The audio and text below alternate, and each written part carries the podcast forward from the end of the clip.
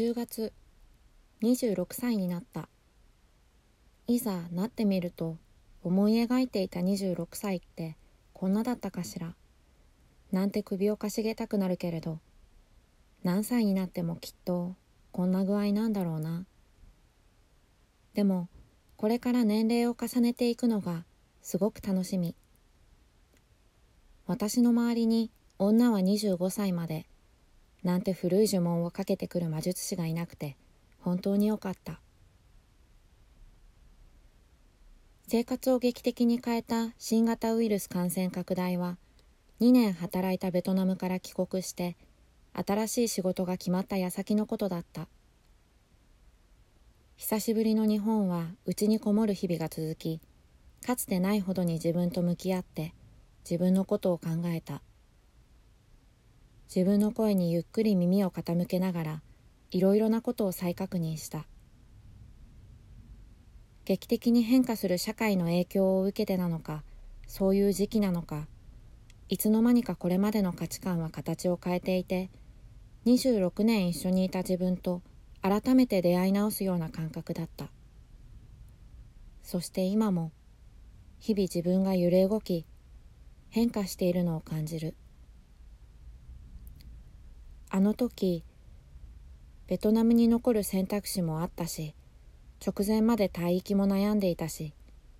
他にもいろいろなタイミングが重なっただけに一つ一つの選択の重さをこの一年は特に感じた。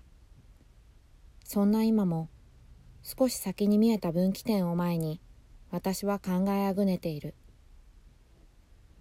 帰国して一年。少しずつ根を張り始めた今の生活もしその時が来たら「えい!」とまた飛び出す勇気が私にまだ残っているかしらこれからどんな道を歩いていきたいか再確認したこうありたい自分の輪郭を指でなぞりながら自問自答する私はあまり計画的なタイプではないから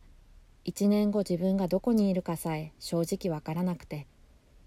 それが不安になる夜もある。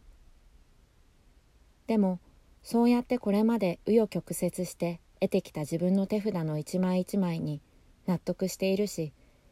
たどり着けたこの場所でまず精一杯やろうと思う。そしてその先もその時の自分の問題意識に従って私なりのやり方やできることを通して自分の周りの小さな世界から少しでも良くしていけたらいいなと思うしその世界が少しずつでも広がっていったらいいなと思う。自粛期間に始めた美術史の勉強。美術館で見てきた絵のほとんどは画家たちが下は30代上は80代で描いたものらしい。26歳。まだ迷って回り道したっていいよね。少しずつ臆病になっている自分にも気づいているけれど逃げ腰にならず